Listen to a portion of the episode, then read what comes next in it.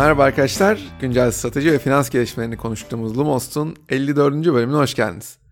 Güzel bir haberle başlamak istiyorum bölüme. Power Group ve Podfresh ortaklığında Türkiye'de ilk defa Power Podcast ödülleri 2021 düzenleniyor. Lumos da en güçlü iş dünyası ve girişimcilik kategorisinde aday podcastlerden biri. 14 Kasım pazar gününe kadar oylama devam ediyor.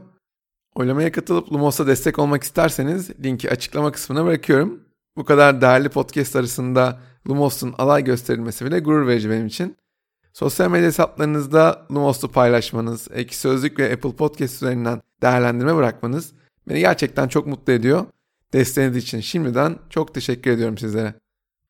DMVB dosyamızın 3. bölümünde konuğumuz müşteri deneyimine, ürün kalitesine ve ürün tasarımına öncelik veren, gözlük gibi çok geleneksel bir endüstriyi erişilebilir kılmayı başaran, bizlere her anlamda iyi olduğunu hissettiren Warby Parker. Göz sağlığını ön planda tuttuğunu, çevresini, çalışanlarını ve müşterilerini gerçekten önemsediğini görebiliyoruz Warby Parker'ın. Bölümün ilk kısmında Bonobos'a benzer şekilde bir MBA projesi olan Warby Parker'ın kuruluş hikayesini Dave Gilboa üzerinden konuşup şirketin ilk yıllarında stratejisini belirleme sürecine bakacağız beraber. İkinci kısımda Warby Parker'ın rakiplerinden nasıl ayrıştığını edeceğiz. Sosyal sorumluluğu PR malzemesine dönüştüren şirketlerin aksine özünde gerçekten iyi bir şirket olmasını, hangi aksiyonlara borçlu olduğunu inceleyeceğiz. Son kısımda ise şirketin büyüme potansiyeline ve finansallarına bakarak bölümü tamamlayacağız. Hadi başlayalım.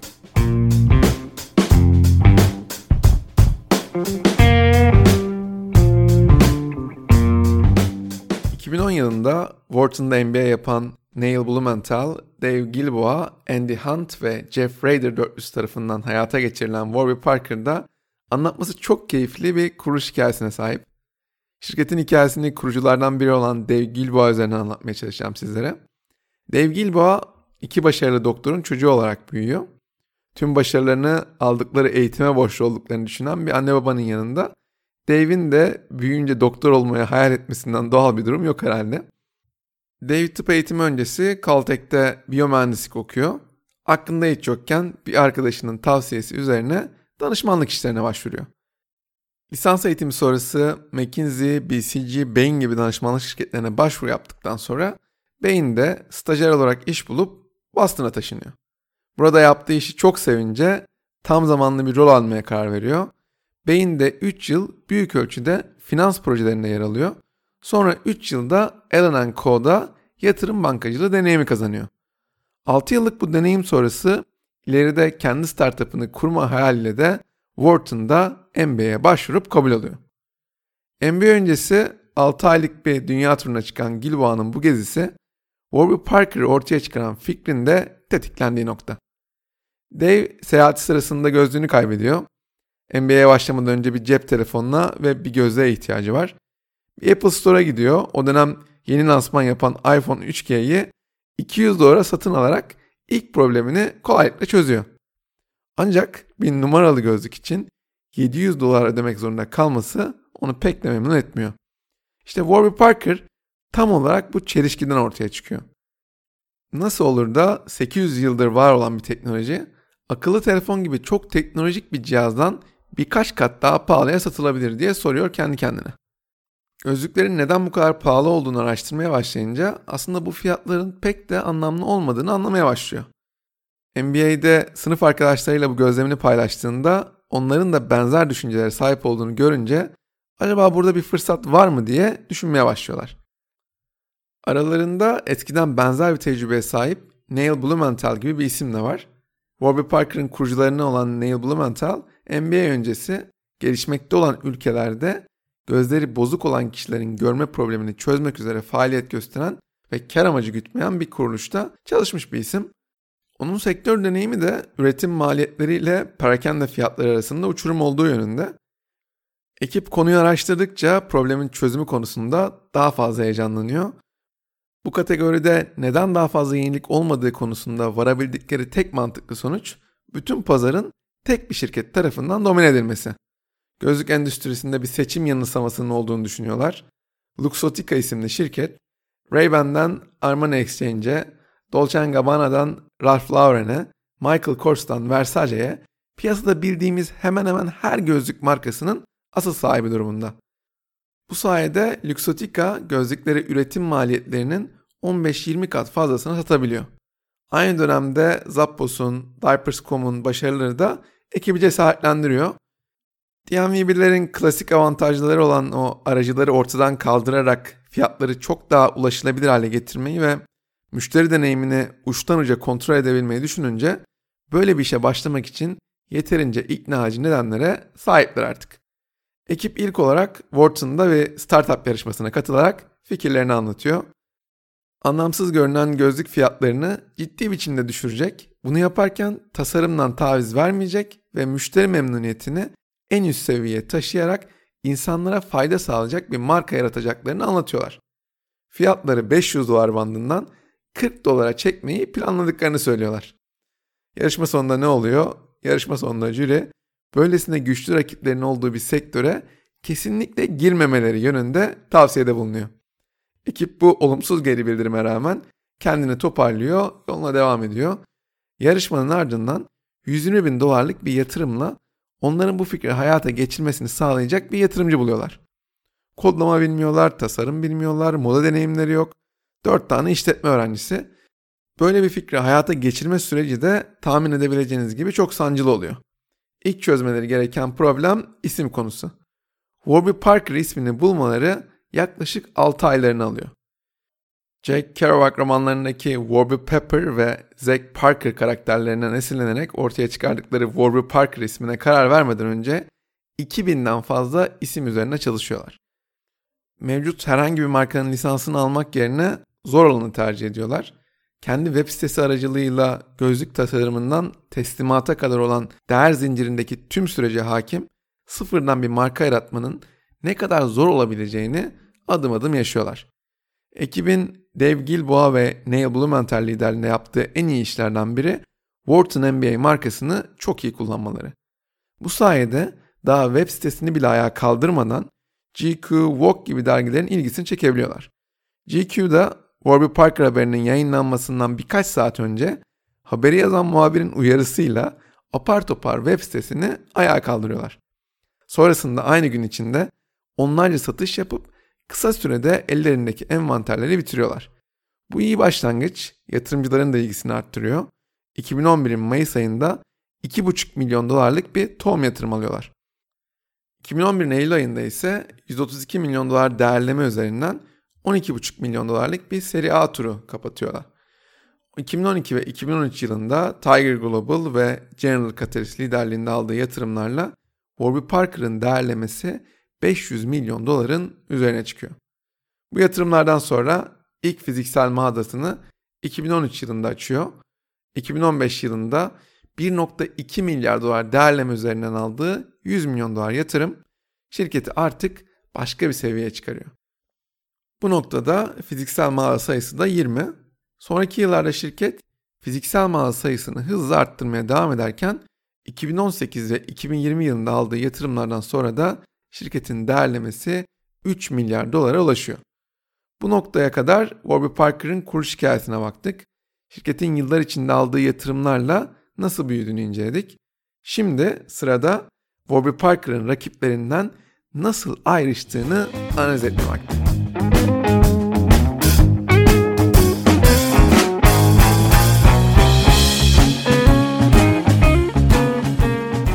Parker'ın rakiplerinden en önemli farklılaşma noktası tahmin edebileceğiniz gibi fiyat. Gözlüklerin büyük çoğunluğu 95 dolar fiyat etiketiyle Amerika standartlarında çok makul bir fiyattan satılıyor. Warby Parker rakiplerinden iyi fiyatlar sunmasının yanında çoğu DMVB'nin kullandığı tek tip fiyatlandırma stratejisini kullanarak müşterileri seçimleri konusunda da rahatlatıyor. 52. bölümde tüm ürünlerin aynı fiyat olduğunda insanların ürün seçerken fiyatı ikinci plana atarak ürünün kendisine odaklandıklarını konuşmuştuk.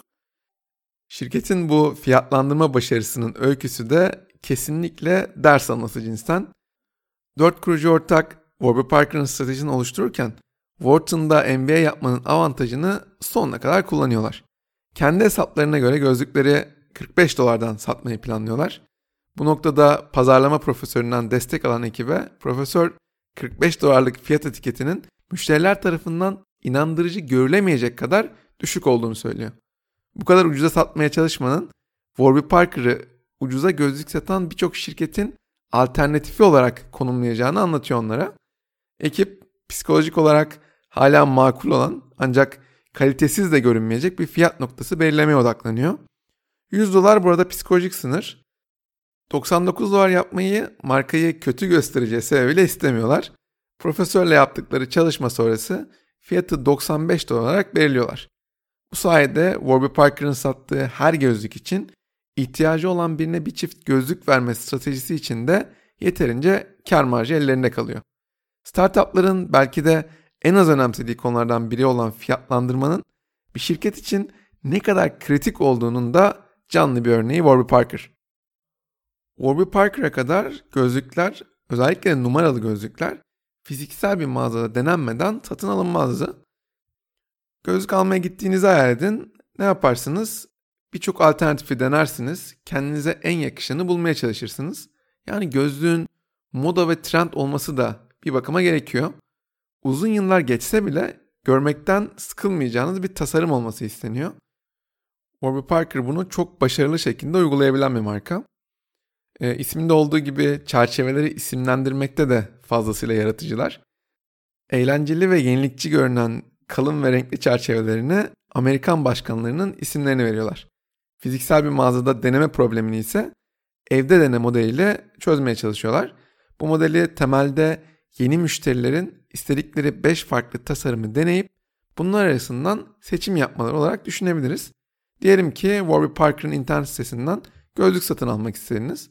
Warby Parker sizin evinize beğendiğiniz 5 gözlük modelini ücretsiz olarak gönderiyor. Bunlar arasından beğendiğiniz gözlüğü seçip diğerlerini 5 gün içinde geri gönderebiliyorsunuz. Diyelim ki hiçbirini beğenmediniz. Tüm gözlükleri ücretsiz olarak geri gönderip yeni bir 5 set isteyebiliyorsunuz. Aynı zamanda gözlüğü satın aldıktan sonra 30 gün içinde herhangi bir sebep belirtmeden aldığınız gözlüğü iade edebiliyorsunuz. Yani fiziksel mağazada deneme problemini belli ölçülerde çözmeyi başarmış Warby Parker. Warby Parker sertifikalı bir B Corp yani faydalı şirket aynı zamanda. B Corp'lar nedir? B Corp'lar kar amacı güden, vergiden muaf olmayan ve büyük çoğunlukla klasik bir şirket gibi işleyen ticari şirketleri. Ancak bir farkları var. Klasik bir şirketin aksine tek amaçları kar maksimizasyonu değil. Bu şirketler toplumsal bir fayda sağlamaya da çalışıyorlar. Kendisine B-Lab adını veren bir sivil toplum kuruluşu sosyal misyona sahip olan firmalara B Corp sertifikası veriyor. Tahmin edebileceğiniz gibi Warby Parker da bu sertifikaya sahip firmalardan biri. B Corp şirketler dünyanın en iyisi olmak için yarışmıyorlar. Bunun yerine dünya için en iyisi olmak üzerine çalışıyorlar. Peki Warby Parker nasıl böyle bir kimliğe sahip olabildi? Dünya çapında 2,5 milyar insan gözlüğe ihtiyacı olmasına rağmen gözlüğe erişemiyor. Bunların 624 milyonu görme bozukluklarının ciddiyeti nedeniyle etkili bir şekilde öğrenemiyor ve çalışamıyor. Warby Parker bu büyük problemin çözümüne katkı sağlamayı en başından beri hedefleyen bir şirket. Sosyal sorumluluğu PR malzemesine dönüştüren şirketlerin aksine özünde gerçekten iyi bir şirket olduğunu hissettiriyor Warby Parker. Şirketin ana amaçlarından biri göz sağlığı bozuk olan ve gözlük alma imkanı olmayan insanların görebilmesine imkan vermek olarak tanımlanmış. Warby Parker'dan bir gözlük alıyorsunuz. Bir gözlüğü de ihtiyacı olan bir kişiye hediye etmiş oluyorsunuz. Göz sağlığı üzerine hizmet veren Vision Spring isimli bir yardım kuruluşuna her satın alma için bir gözlük bağışlayarak süreci oldukça şeffaf yönetiyorlar. Bu 1 artı 1 modelini Toms ayakkabılardan hatırlayanlar olacaktır. Bu projeyle şimdiye kadar Warby Parker dünya çapında 8 milyondan fazla gözlük dağıtmış. Özellikle halka açıldıktan sonra bu modeli yüksek pazarlama maliyeti sebebiyle eleştirenler de bir hayli fazla. Kişisel fikrim böylesine önemli bir sosyal misyonu sahiplenmesinin daha da önemlisi yaptığı işte samimi olmasının Warby Parker'ı kesinlikle rakiplerinin önüne çıkardığı yönünde. Bu kısımda Warby Parker'ın sosyal sorumluluğu PR malzemesine dönüştürmeden rakiplerinden nasıl ayrıştığını konuştuk. Son kısımda şirketin büyüme potansiyeline ve finansallarına bakmamakta.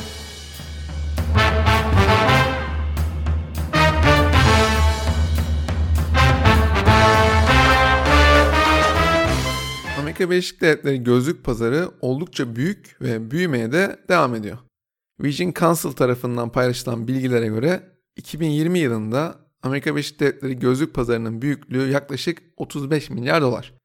Dağılıma baktığımızda 7 milyar doları kontak lenslerden geliyor, 24 milyar doları numaralı gözlüklerden geliyor, 4 milyar doları da güneş gözlüklerinden geliyor.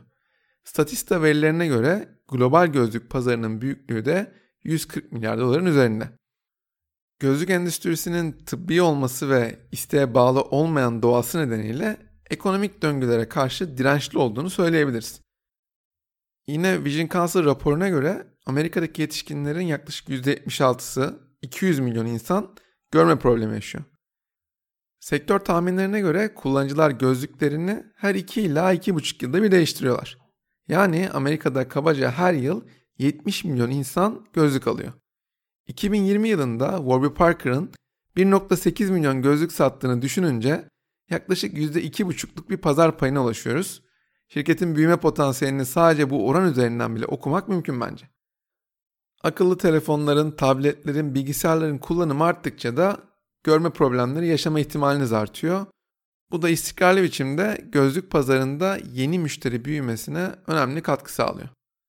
Gözlük endüstrisinde e-ticaret penetrasyonu büyük ölçüde yeni yeni ortaya çıkıyor. Gözlük pazarı giyim ve ayakkabı gibi %36 dijital penetrasyona sahip kategorilere kıyasla %13 gibi nispeten düşük bir dijital penetrasyona sahip. Biraz bunun da etkisiyle Warby Parker sadece online olarak hayatına başlasa da bugün 145 fiziksel mağazada faaliyet gösteriyor. Mağazaları yerel sanatçıların duvar resimleriyle süslenmiş ve diğer gözlük mağazalarından olumlu şekilde ayrışıyor. Warby Parker metrekare başına yüksek ortalama satış rakamına sahip bir marka. Ortalamaya baktığımızda metrekare başına satış rakamı 400 dolar bandında. Apple için bu rakam 5500 dolara kadar çıkıyor. Warby Parker'da ise 2900 dolar civarı. Fiziksel mağaza tarafındaki rakamların çok pozitif olması sebebiyle Warby Parker fiziksel mağaza sayısını 900'e kadar çıkarabileceğini düşünüyor. Dijitalden elde ettiği veriyi fiziksel tarafta hangi lokasyona mağaza açması gerektiği konusunda yoğun olarak kullanıyor. Dijitalden doğmuş bir şirketin fiziksel mağaza tarafında bu derece agresif büyümesi biraz garip görünebilir. Daha önceki bölümlerde de konuştuğumuz gibi dijitalde müşteri edinme maliyetlerinin bu kadar arttığı bir ortamda DMV'ler ölçeklenme problemini en kolay bu şekilde aşıyorlar. Pandemi öncesi gelirlerinin %65'i perakende mağazalardan geliyor. 2020 yılında hikaye biraz tersine dönmüş ve gelirlerin %60'ı online'dan gelmiş. 2021'in ilk 6 ayında ise fiziksel ve online taraf pastayı yarı yarıya paylaşıyor. Müşterilerin %70'inden fazlası sipariş vermeden önce Warby Parker'ın web sitesiyle ya da uygulamasıyla etkileşime giriyor. Henüz karlılığa ulaşmamış bir şirket olan Warby Parker'dan 2020 yılında en az bir gözlük satın alan müşteri sayısı 2 milyon olmuş. Aynı dönemde 393 milyon dolar gelir elde etmiş. Şirketin gelirlerinin %95'i gözlüklerden, %2'si kontak lensten, %1'i göz muayenelerinden ve %2'si de gözlük aksesuarlarından oluşuyor. Müşteri başına ortalama gelir 2018'de 188 dolar iken 2020'de 218 dolara kadar yükselmiş. Şirketin brüt kar marjı da %60 olmuş. Yazılım dışı bir şirket için gerçekten etkileyici bir kar marjı bence. DMV'ler için müşteri edinme maliyetinin çok önemli olduğunu önceki iki bölümde uzun uzun konuşmuştuk. Warby Parker'ın kendi açıkladığı rakamlara göre müşteri edinme maliyeti 2020 yılı öncesi 25 dolar bandında, 2020 yılında da 40 dolar bandına kadar çıkmış. Ancak şimdi detayına girdiğimizde bu rakamların pek de anlamlı olmadığını görüyoruz. Biraz hesaplama yapınca ben şirketin müşteri edinme maliyetini yaklaşık 70-80 dolar bandında buluyorum. Bu yüksek müşteri edinme maliyetlerine rağmen pozitif diyebileceğimiz noktalardan biri ortalama sipariş büyüklüğünün yıldan yıla büyümesi. Warby Parker'ın ortalama sipariş büyüklüğü 2018'de 158 dolar, 2019'da 176 dolar, 2020'de 184 dolar. Yani yıldan yıla ortalama %5 civarında büyüyor. Şirketin NPS skorunun 80 olması da uzun vade için bir diğer pozitif işaret. Gözlük satın alma döngüsünün uzunluğu sebebiyle diğer DMVB markalarında olduğu gibi müşteri tutundurma karşılaştırması yapmak çok kolay değil Warby Parker'da. Ancak şirketten gözlük satın alan müşterilerin yaklaşık %50'si sonraki 2 yıl içinde yine gelip gözlük satın almışlar. Sonraki 4 yıl içinde gözlük satın alanların oranı ise %98'e kadar çıkıyor. Hem geri dönen müşteriler hem de artan ortalama sipariş boyutu yüksek müşteri edinme maliyetinin tolere edilebilmesini sağlıyor. Warby Parker'ın finansallarını karşılaştırabilmek adına gözlük sektörünün dev oyuncusu Essilor Luxottica'yı da baz alabiliriz bence. İlk çeyrek rakamlarına baktığımızda Essilor Luxottica'nın 8.8 milyar euro gelir elde ettiğini görüyoruz. Warby Parker'a benzer şekilde onun da brüt kar marjı %61. Gelirlerini her yıl %6 civarında büyütüyor. Yaklaşık %10'luk bir net kar marjına ulaşıyor. Warby Parker henüz kar elde edemese de yıldan yıla gelir anlamında %35 civarında büyüyor. Essilor Luxottica'nın 80 milyar euroluk piyasa değerini düşündüğümüzde yaklaşık 5 gelir çarpanına ulaşıyoruz. Peki bu noktada Warby Parker'ın piyasa değeri nedir? Bu yılın Eylül ayında IPO yapan Warby Parker'ın bugünkü piyasa değeri 6.8 milyar dolar. Gelir çarpanı da yaklaşık 12. Piyasanın her zaman olduğu gibi büyüme şirketlerine çok daha yüksek değer biçtiğine güzel bir örnek Warby Parker. Yavaş yavaş podcast'in yine sonuna geldik. Sonuç olarak Warby Parker, müşteri deneyimine, ürün kalitesine ve tasarımına öncelik veren, gözlük gibi geleneksel bir endüstriyi erişilebilir kılmayı başaran, bizlere iyi olduğunu hissettiren bir marka, göz sağlığını ön planda tuttuğunu, çevresini, çalışanlarını, müşterilerini gerçekten önemsediğini gösteriyor bizlere. Hem Amerika'da hem de globalde büyüyebilmek adına hala önlerinde çok büyük fırsatlar olduğu da açık. Önümüzdeki dönemde dijitalden doğmuş bir şirketin fiziksel mağaza tarafında attığı adımlarla büyüme hikayesini yakından izlemeye devam edeceğiz. Bir sonraki bölümde görüşmek üzere.